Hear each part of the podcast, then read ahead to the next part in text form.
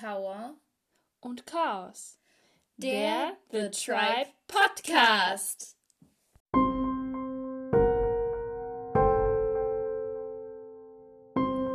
Herzlich willkommen zu einer neuen Folge von Power und Chaos. Ganz genau. Heute beschäftigen wir uns äh, mit dem ersten Charakter und zwar mit dem Mann, der tatsächlich Power und Chaos über die Stadt gebracht hat. Wir konzentrieren uns heute auf niemand anderen als Sud, Sud, Sud. Ganz genau. Ja, wir hoffen, es geht euch gut und ich hoffe oder wir hoffen auch, dass ihr einigermaßen mit dem Lockdown zurechtkommt. Ähm, ist ja mittlerweile die vierte Woche und wir wollen euch das ein bisschen versüßen, indem wir jetzt einfach mal ein bisschen aus dem Sudkästchen plaudern. Wie ihr vielleicht mitbekommen habt, gibt es mittlerweile in ja, recht unregelmäßigen Abständen. Man dachte eigentlich, es wäre immer einmal in der Woche, aber es ist jetzt manchmal auch zweimal in der Woche, zu meiner großen Freude. Ähm, einen wunderschönen The Tribe Podcast auf YouTube, Spotify und überall, wo es Podcasts gibt. Und dieser Podcast, in diesem Podcast interviewt ähm, Raymond Thompson die Schauspielerinnen und Schauspieler, die bei The Tribe mitgewirkt haben. Und der erste war Danny James, alias Zeus. Ganz genau. Zuerst reden die halt auch erstmal so ein bisschen darüber, wie verrückt das Ganze ist, dass das, was vor 20 Jahren aufgenommen wurde und äh, generell eher so als Dystopie gedacht war, plötzlich Realität ist. Und äh, wir erfahren, dass Danny James äh, in, Ir äh, nicht in Irland. Komme ich jetzt auf Irland? Nein, nicht Irland. Das ist auch schön. ja, wunderschön, aber äh, in Neuseeland äh, lebt und auch zurzeit ja mehr oder weniger festsitzt äh, sitzt Norden von Auckland. Im, Im Vorort wahrscheinlich von Auckland. Genau. Ähm, mit seiner kleinen Familie. Er hat zwei kleine Kinder und äh, die sitzen jetzt in so einem kleinen Hüttchen fest auf dem Land und leben dort jetzt erstmal so.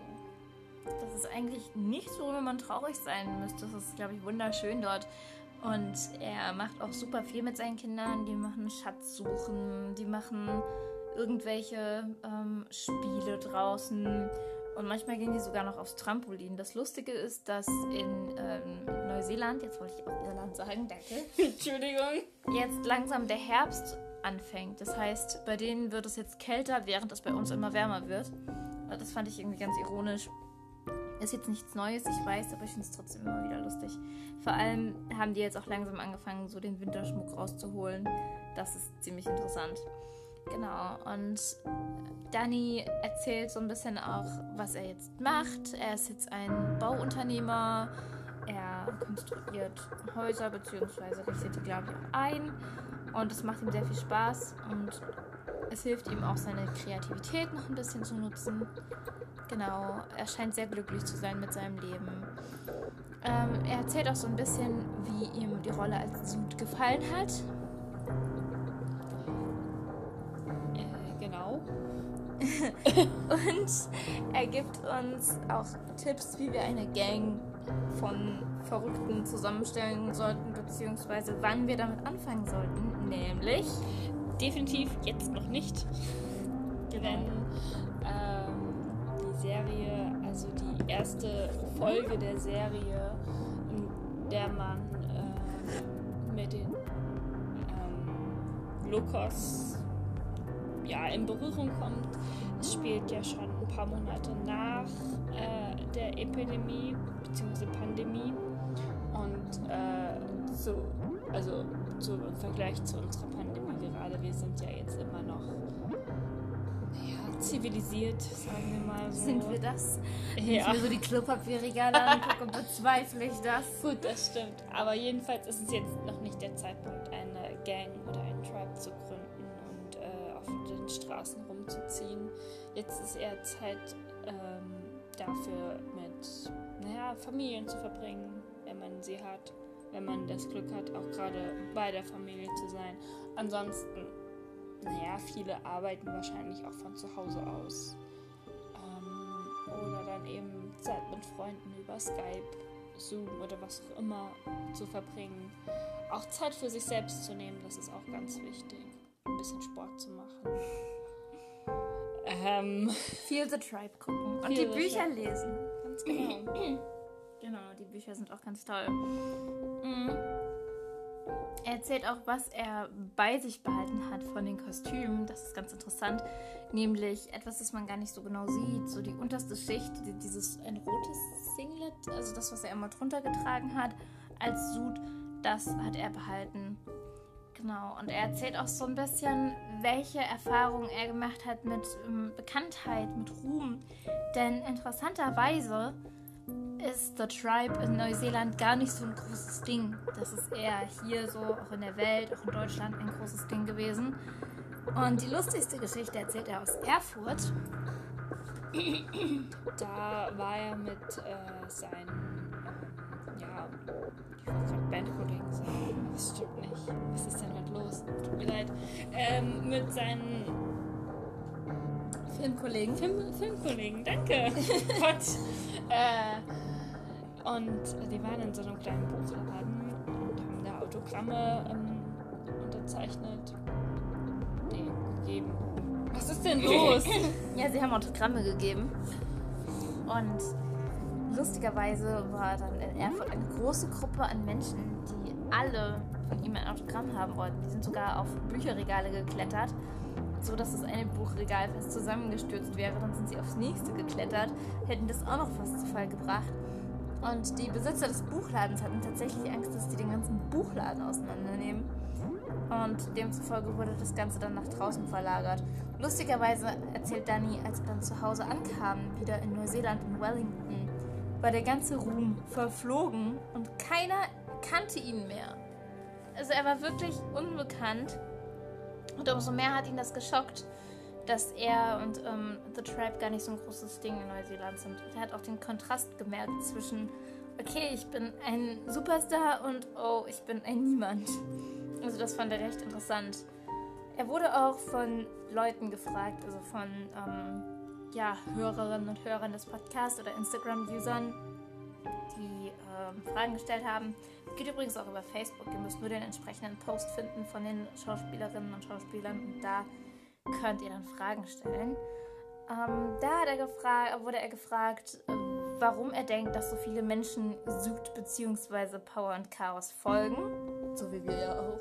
In jedem von uns steckt gewissermaßen ein Südist. Und da hat er erzählt, ähm, dass im Grunde viele Jugendliche, viele Teenager zu der Zeit auch rebellieren wollten und sich so ein bisschen dem Power und Chaos angeschlossen haben, sich so ein bisschen damit identifiziert haben, dass es eine Person gibt, die im Grunde rebelliert und einfach vollkommen den Rahmen springt. Und das tut er ja mit seinen Ansichten.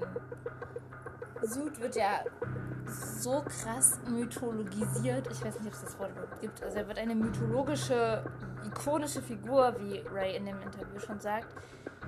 Und das ist nicht zuletzt seinem Charisma geschuldet. Also ich finde persönlich auch, dass Sud die Rolle ähm, ein unglaubliches Charisma hat und selbst als er stirbt, ähm, behält ja Ebony sozusagen diesen Glauben an Sud beziehungsweise verbreitet ihn. Was, was findest du denn an Sud so krass? Wo sagst du so, wow, das ist ja ein echt interessanter Charakter? Ähm, ich glaube, ich finde es total spannend. Also zumindest jetzt aus einer Perspektive, wo ich sage, okay, ich bin jetzt erwachsen und kann das auf einer anderen Ebene verstehen, dass ähm, naja, durch diese Pandemie, dadurch, dass alle Erwachsenen gestorben sind, ist in ihm auch, also seine Eltern sind gestorben. Das ist für jedes Kind, für jedes jugendliche Lebewesen schlimm. Ähm, aber plötzlich waren es nämlich, eben nämlich nicht nur die Eltern, sondern eben auch alle anderen Instanzen.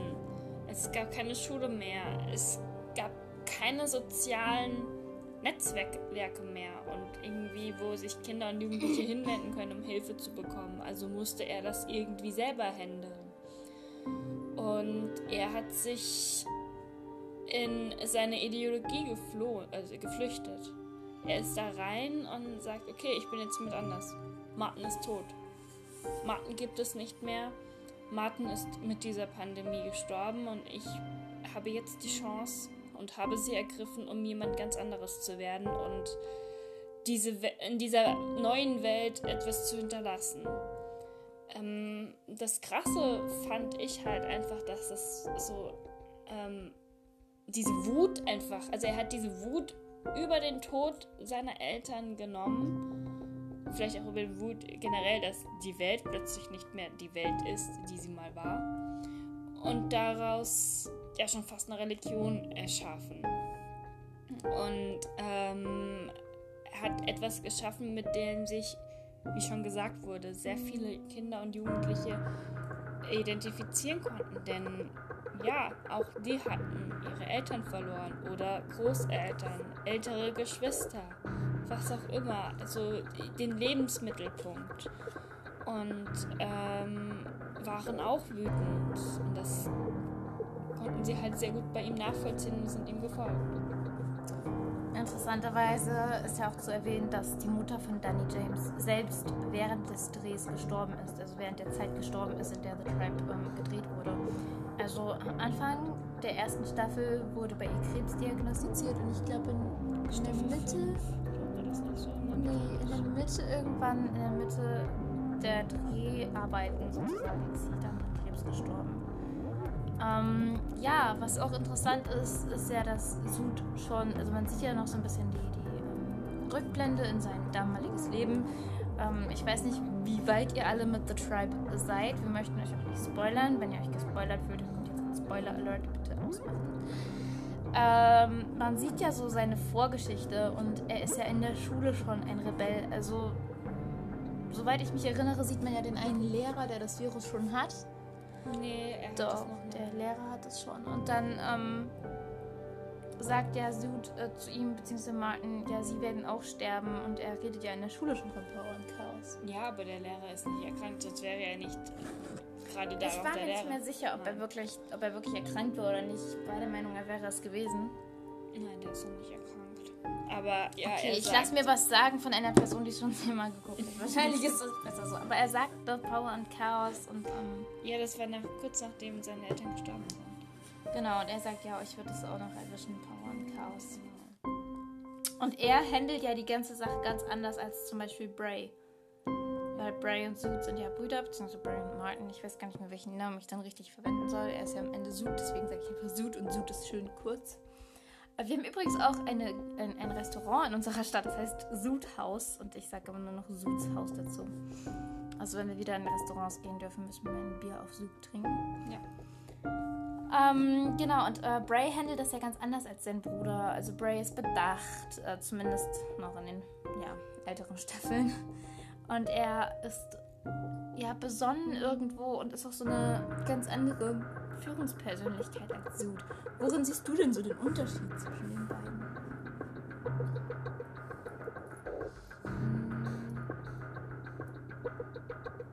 Und sich den Unterschied. Bray ist ähm, erwachsener. Ja, definitiv. Also er, logischerweise, er ist der ältere Bruder von Martin. Ähm, er geht mit der ganzen Sache anders um. Redet darüber.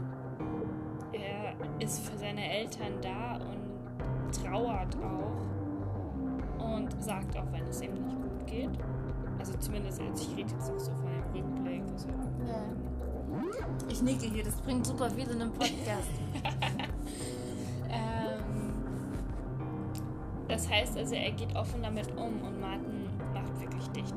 Also er offenbart seine Trauer seine Wut eben in Sud und seiner Ideologie, die dann folgt. Ähm, Bray versucht eben ja an den Maßstäben der in Anführungszeichen alten Welt festzuhalten. Er will unbedingt dass es wieder Normalität gibt, dass es wieder Regeln gibt, Schulen, äh, Politik, all das, was plötzlich weg ist. Das sieht er als etwas an, das das Leben ermöglicht und gut ermöglicht. Anders als Martin. Martin hat damit komplett abgeschlossen. Ja, und ich glaube auch, dass es einfach damit zu tun hat, denke ich mal, dass jeder Mensch unterschiedlich trauert. Also das hat man ja auch in der Realität, ne? dass manche Menschen eher über ihre Trauer reden und andere Menschen sich eher verschließen und eben eine Mauer bilden. Und ich denke mal, dass auch dieses Power und Chaos so eine Fassade war, wohinter er sich gern versteckt hat. Also wenn er der böse Führende, ich wollte es jetzt nicht sagen, der Lokus war, dann musste er sich im Grunde nicht mit den Problemen beschäftigen, die Martin hatte. Und ich glaube, dass es auch so eine gewisse Strategie ist, die Ebony verfolgt. Aber zu Meryl Cassie kommen wir nächste Woche. Ja. Und im Zuge dessen werden wir auch nochmal Ebony diskutieren. Und auch ihr Verhältnis zu Sud. Ja, was können wir zu Sud noch sagen? Ich finde, dass er ja, diese Mythologisierung, ich meine, der wird ja in allen, der taucht ja immer wieder auf. Ähm, der Guardian verehrt ihn, die, die Chosen beten ihn quasi an. Dann in der fünften Staffel, oder ja doch in der fünften Staffel, ähm, erscheint er als Hologramm. Und ich finde einfach diese Wirkung, die Sud hat, er verliert seine Wirkung einfach nicht. Manche Charaktere werden rausgeschrieben und verschwinden einfach. Ähm, siehe zum Beispiel Patsy. ja, Patsy, Chloe. Ja, wobei ich eher auf die eingehen wollte, die wirklich einfach verschwinden. Paul zum Beispiel. Man erfährt nie, was aus Ryan geworden ist. Aber Zoot ist einfach so eine Konstante. Und ich bringe auch The Tribe immer mit Zoot in Verbindung. Ich habe der Melissa die drei Bücher gekauft, die ich euch wärmstens ans Herz lege. Also ich habe gerade nur angefangen zu lesen. Die Melissa hat den ersten schon gelesen. Und ähm, da habe ich tatsächlich den Ordner Zoot Be Praised The Tribe genannt. Also da merkt man, wie sehr man auch das miteinander verbindet und wie krass eben auch der Spruch Power und Chaos im Gedächtnis bleibt. Und wir haben ja momentan auch Power und Chaos. Ich meine, wir haben Chaos, aber wir müssen auch Power beweisen. Und das ist eben so gut. Das ist zwar eher anarchistisch gemeint, also die wollen ja wirklich die Anarchie und das Power und Chaos, aber hier haben wir auch Power und Chaos. Und ich sehe im Moment super viele ja, Gemeinsamkeiten zwischen The Tribe und hier.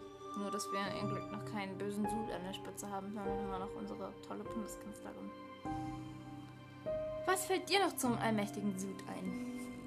Hm, ich habe gerade so daran gedacht, circa Mitte der ersten Staffel, als äh, Sud äh, seine kleine Tochter Brady kennenlernt. Stimmt. Also äh, sehr, sehr, sehr kurz vor, auch sein, vor seinem Tod. Ähm, und also, ich meine, ich kann das nur interpretieren. Aber das, was ich daraus sehe, ist irgendwie so. Wenn er da weitergelebt hätte, hätte er sich wahrscheinlich auch noch ändern können. Weil er plötzlich gemerkt hat, dass es eben nicht nur diese Wut, Trauer und Schmerz gibt, sondern eben auch noch was Schönes, was Tolles. Denn es gibt Leben und er hält ja, Zukunft gerade in seinen Armen. Äh, seine Zukunft auch, für die er verantwortlich ist. Und ähm, ja, ich glaube, das ist, das war so, das wäre so ein Wendepunkt gewesen, wo er sich vielleicht hätte ändern können. Das ist ja auch interessant. Ähm, Danny James, oh, die Melissa hat sich, sorry, aber die hat sich einen neuen Tisch äh, geholt und der wackelt total. Das ist äh, so ein Newsflash irgendwie, finde ich das total seltsam. Ähm, der Danny James ist ja selber auch Vater und er wurde genau das gefragt, also ob eben die Vaterschaft Sud auch verändert hätte, wenn er jetzt weitergelebt hätte. Und er sagt auch, dass Kinder ihn, also dass Kinder einen Menschen richtig ändern, also grundlegend. Ich kann mir das gar nicht vorstellen, dass wenn ich Mutter wäre, komplett anders wäre. Aber ich glaube, ich würde auf jeden Fall Dinge anders betrachten und so denken wir eben auch, oder denkt auch Danny James, denken auch wir, dass so Dinge anders betrachten würde. Ja, wir können ja mal so ein bisschen, ähm, ich denke mal, wir haben so ziemlich alle Schwerpunkte, wir mussten Schwerpunkte setzen und wir haben eben uns entschieden, den Schwerpunkt darauf zu setzen, wer Danny James jetzt ist, also was er in seinem Leben jetzt macht und ein bisschen über Zoot zu reden und ihn so ein bisschen zu... Ähm, zu diskutieren. Wir können ja mal weiter spinnen, was passiert wäre, wenn Sud noch gelebt hätte. Hätte es die Locust dann noch gegeben? Naja, es gibt verschiedene Auswege daraus jetzt. Also das erste wäre, dass er ja, sich vielleicht wirklich zum Guten gewendet hätte und gesagt hätte, okay, jetzt habe ich eine Tochter, vielleicht sollte ich wirklich Verantwortung übernehmen. Also ziehe ich das Ganze auch seriös auf. Das heißt, ich kooperiere mit anderen Stämmen. Vielleicht wäre es halt viel früher und viel besser den ganzen Tribes in der Stadt gelungen, wirklich eine ähm, Gesellschaft, eine Gemeinschaft aufzubauen mit klaren Regeln, mit vielleicht wirklich ein, zwei, drei, vier, fünf, wie auch immer, wie viel auch immer Personen ähm, ja, in einer Art Regierung. Vielleicht wäre es ihnen früher gelungen, Schulen und alles wieder aufzubauen. Und ähm, weil ich glaube, Sud ist so eine, so eine ganz zentrale, wichtige Figur. Dadurch, dass er gestorben ist, ist die Handlung eben anders abgelaufen. Und, ähm, dadurch ging eben ja, auch das Chaos vor allem weiter. Und dadurch konnte sich dann so ein Tribe bilden wie äh, die Josen. Ähm, und wenn es anders wäre, wenn sie alle an einem Strang gezogen hätten, wäre es vielleicht anders gekommen. Es ist ja auch interessant, dass eine Figur erst oder ein, ein Mensch auch nach seinem Tod erst heilig gesprochen wird. Ne? Dass man erst nach dem Tod anfängt, jemanden zu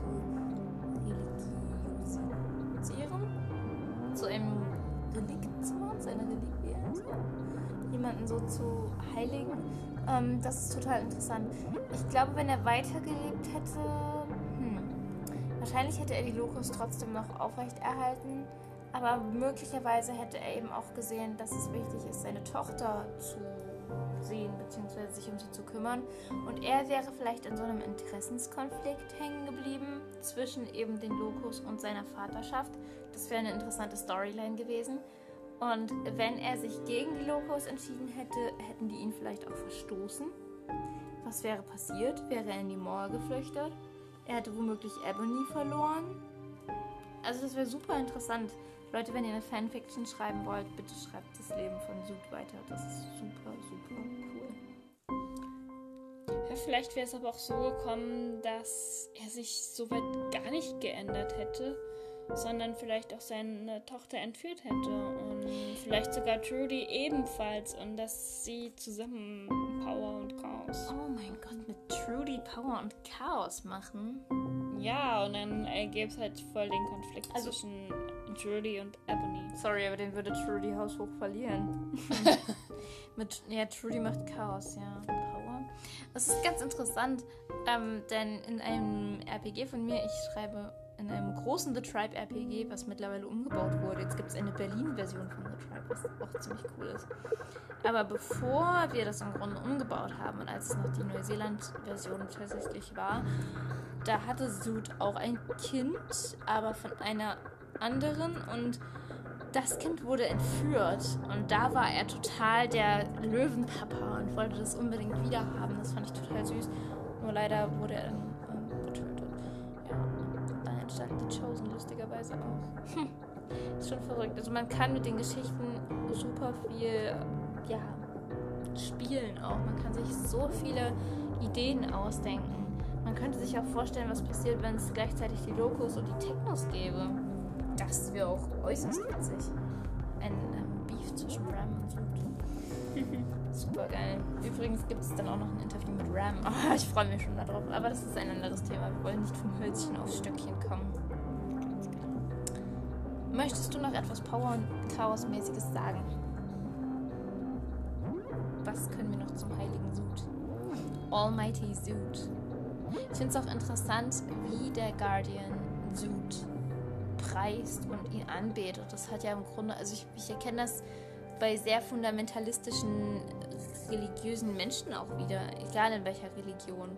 Und ich finde es interessant, wie durch eben die Figur des Sud Fanatismus eben beschrieben wird. Ja.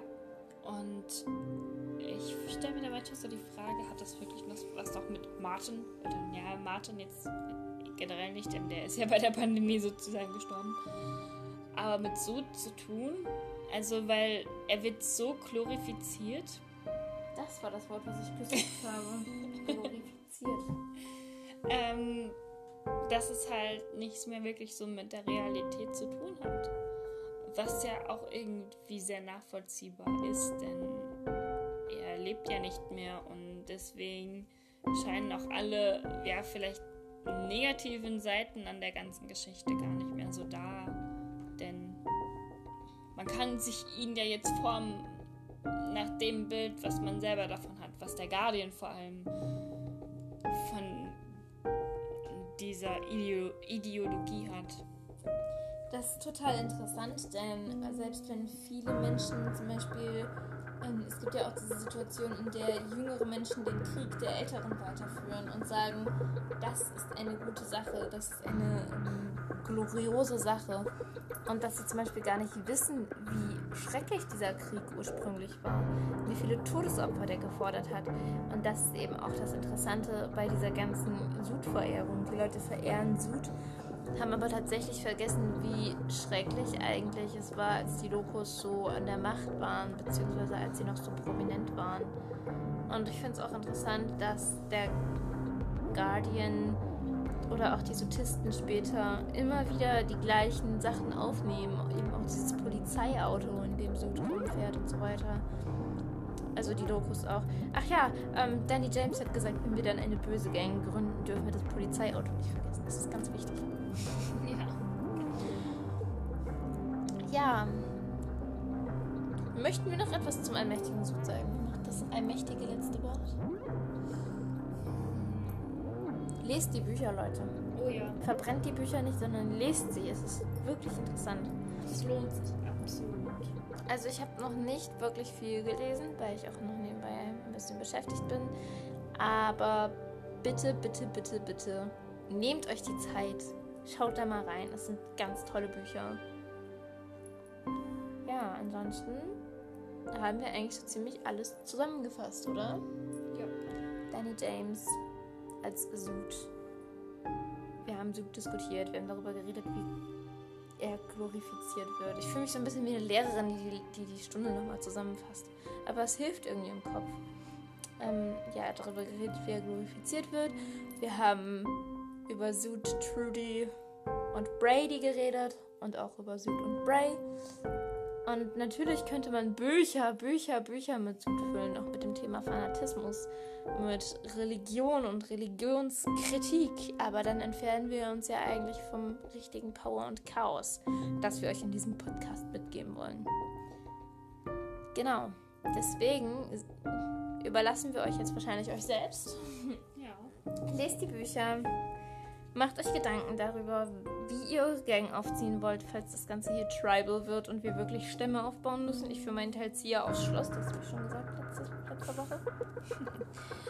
Wenn euch der Podcast gefällt, jetzt klinge ich wie eine Influencerin, aber das ist auch wieder ein anderes Thema. Wenn euch dieser Podcast gefällt und ihr ihn gerne publik machen möchtet, dann könnt ihr das gerne tun. Ähm, Anchor.fm-power und Chaos, alles zusammengeschrieben. Dann könnt ihr den verbreiten oder ihr schickt einfach den Spotify-Link und lasst eure Freundinnen und Freunde und alle anderen Stammesschwestern und Brüder, die ihr noch so kennt, daran teilhaben. Ansonsten wünschen wir euch viel Power. Und Chaos. Wir sehen uns nächste Woche. Passt auf euch auf. Bleibt schön zu Hause. Flacht die Kurve. Ich wünsche euch ganz frohe Ostern. Ja, ebenso. Frohe Ostern. Versteckt ein paar Eier. Und ähm, ja, macht's gut. Auf Wiedersehen. Ciao, ciao.